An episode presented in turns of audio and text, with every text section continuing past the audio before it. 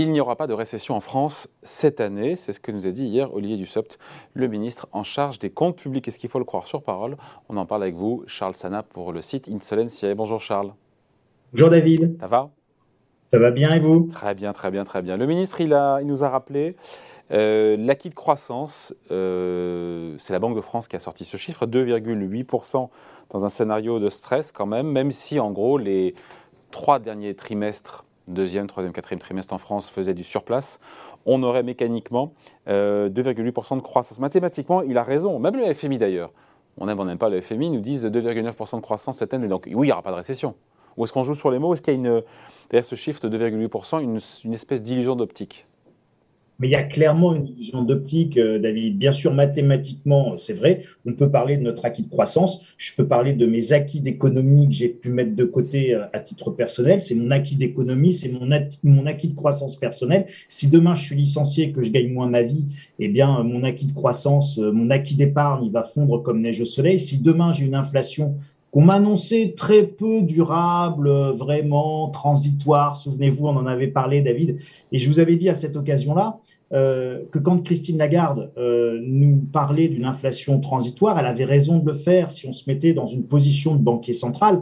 Pour une simple et bonne raison, c'est qu'elle est, euh, elle est à la tête d'une banque centrale qui est, dont, dont le poids de la parole est considérable et, sa mission première, c'est assurer la stabilité. Donc évidemment, si elle arrive et qu'elle dit oh là là, vous allez avoir 50% d'inflation, ça va être la fin du monde. Vous imaginez dans le parole, le poids de la parole du, banquier central, c'est pas pensable.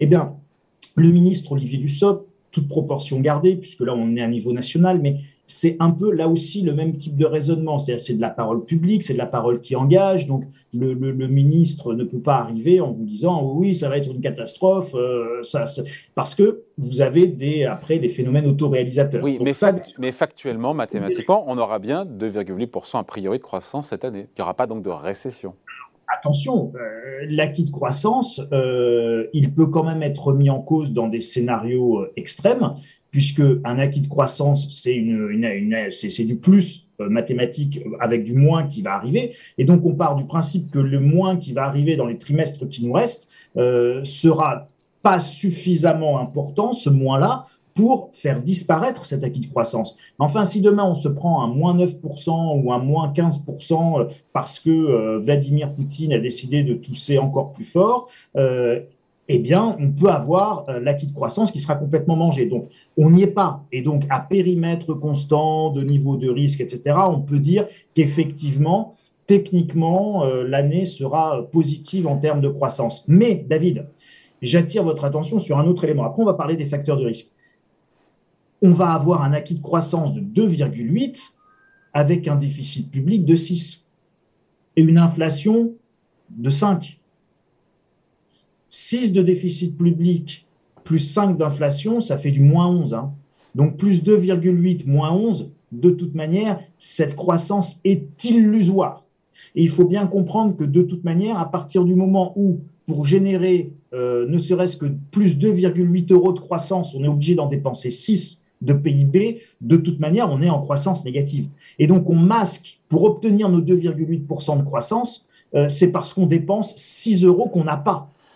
Et donc ça, faut vraiment bien l'avoir en tête parce que ça biaise complètement tout. Ça ne veut pas dire que ça n'existe pas. Ça veut dire que simplement, si demain vous retirez les 6% de PIB de déficit que nous faisons pour faire tourner notre économie, et votre économie, vous prenez une récession, euh, et là, elle n'est pas technique, de moins 4, moins 5, moins 6% Justement, sur la récession technique, euh, est-ce qu'on pourrait parfaitement avoir un ou deux trimestres de croissance négative, de décroissance, comme possiblement d'autres pays autour de nous, notamment l'Allemagne? Alors de récession, hein, la croissance négative, euh, beau, belle formule. Oui, non, mais de, oui, de décroissance, de récession. Technique parce que sur un ou deux trimestres. Oui, bien, bien sûr, on y va tout droit. On y va tout droit. Pourquoi on y va tout droit? Parce que vous avez évidemment euh, plusieurs facteurs de risque. Vous avez euh, les prix de l'énergie. Bon, euh, alors peu importe que ça se détende un petit peu parce que la Chine est confinée. Alors justement, deuxième facteur de risque, les confinements en Chine et toutes les perturbations que ça entraîne sur les chaînes logistiques. Regardez les résultats qui ont été annoncés par Philips, qui sont en baisse, le bénéfice net qui est en baisse d'un tiers, donc d'un peu plus de 30%, pour une baisse du chiffre d'affaires que de 4% d'ailleurs. Bon, Donc, on voit bien que ça a des, effets sur les grandes entreprises. Et Philippe, c'est une grande maison, donc ça a des effets sur les grandes entreprises. Vous avez évidemment la guerre en Ukraine, on n'en reparle pas. Vous avez la hausse euh, des taux d'intérêt qui se profile également euh, pour peut-être dès cet été pour lutter contre l'inflation. Donc vous avez un cocktail qui est absolument détonnant euh, concernant le taux de croissance qui va terminer par un taux de récession qui est le fait que vous avez une hausse très importante des prix de l'énergie. Donc ça, c'est très récessif dans une économie. Souvenez-vous, 2007, le prix du baril, 150 euh, dollars, c'était ce qu'on avait vécu euh, et ça avait pesé 150, dollars, c'était en 2010 de mémoire et pas en 2007. Non, 2007. Vous, vous regarderez, j'insiste. Je vous fais un resto là-dessus. Et, et, donc, bon, enfin bon, ça change pas grand-chose, mais c'était concomitant à la crise des subprimes. Et donc, si vous voulez, hausse de taux plus hausse du prix de l'énergie, vous avez une ponction dans le pouvoir d'achat des ménages et dans l'économie qui est telle que de toute façon, c'est un double effet qui est très récessif.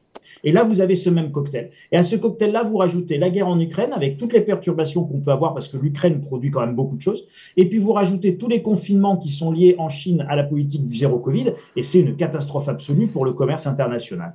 Donc, vous avez des facteurs qui sont extrêmement lourds. Charles, est-ce que vous n'êtes pas en train de tout noircir? Euh, Moi, ce que je vois, c'est qu'au premier trimestre, la Banque de France confirme une croissance positive, certes divisée par deux, mais plus 0,25%. On a le ministre qui nous dit, euh, Olivier Dussopt, ministre des Comptes publics, qui dit que les recettes fiscales qu'il constate, que le gouvernement constate par mois, sont supérieures aux prévisions, ce qui témoigne de la solidité de l'économie française. Ce n'est pas un bon indicateur, ça, les recettes fiscales qui rentrent au-delà de ce qui était attendu?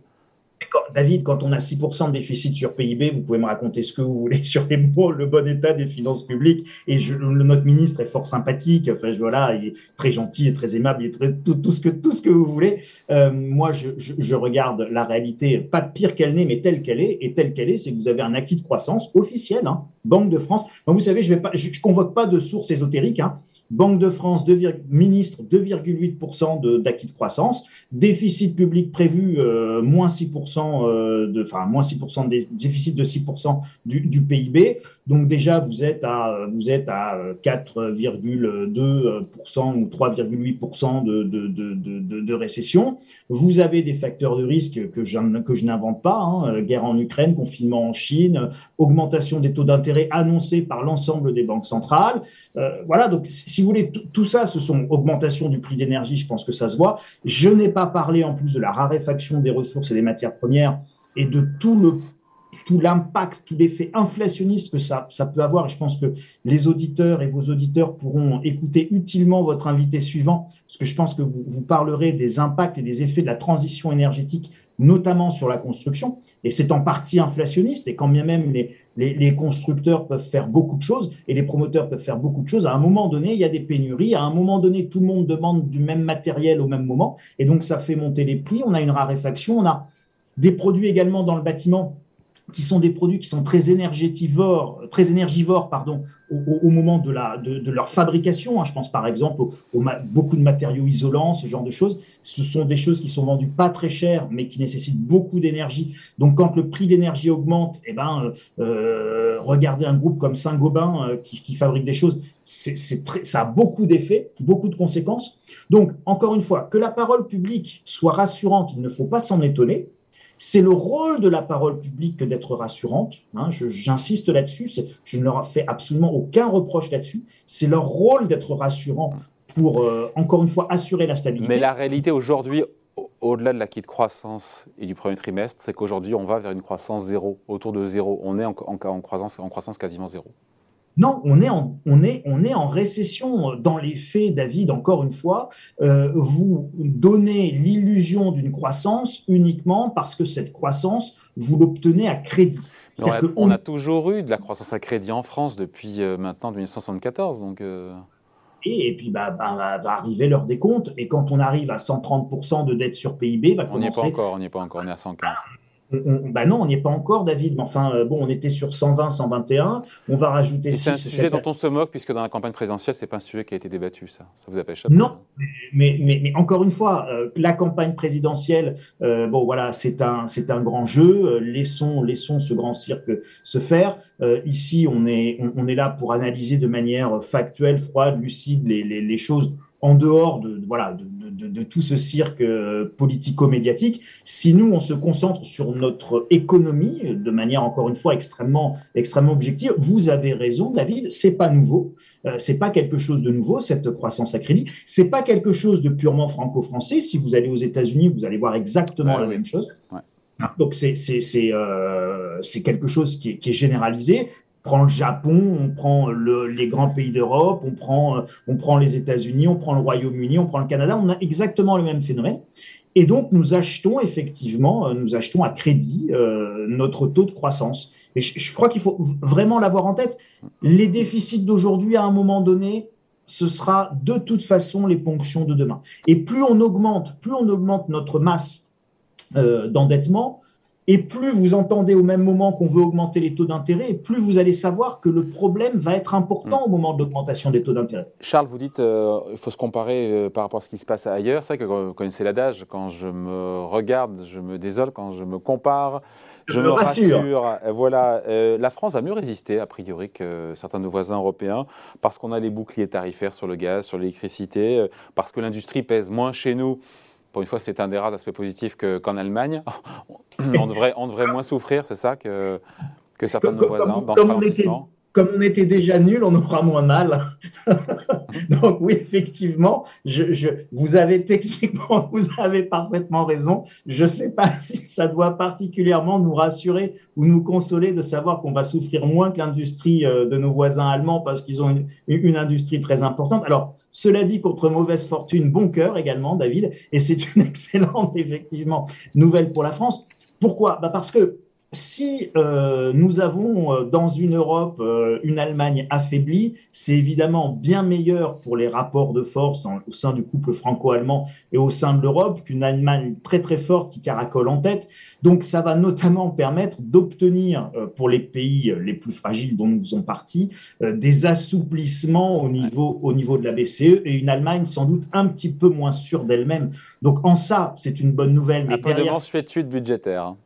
Voilà. Mais bon, derrière ce besoin et cette mensuétude budgétaire euh, dont seront euh, forcés de faire preuve euh, nos amis allemands, c'est tout de même une mauvaise nouvelle et on peut que se désoler en réalité de ce qui arrive, qui est la guerre en plein cœur de l'Europe, des conséquences qui nous conduisent et qui conduisent nos voisins allemands à matérialiser leur terrible dépendance vis-à-vis -vis de l'énergie russe.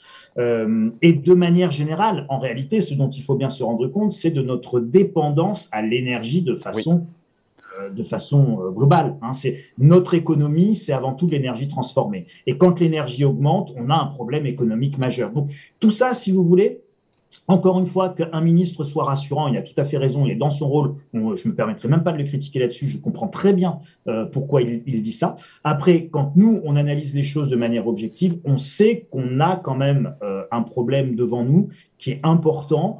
Et donc, peu importe que ça se matérialise assez peu sur euh, la fin de l'année 2022, ce que l'on sait, c'est que si les choses ne changent pas et rapidement, on va avoir un véritable sujet sur l'année 2023. Exactement de croissance. Et là, je crois qu'on sera tous d'accord pour 2023. Oui, en d'ici là, on se sera reparlé. Merci beaucoup, Charles Sana, pour le site Insolvency. Salut, bye. Au revoir, David.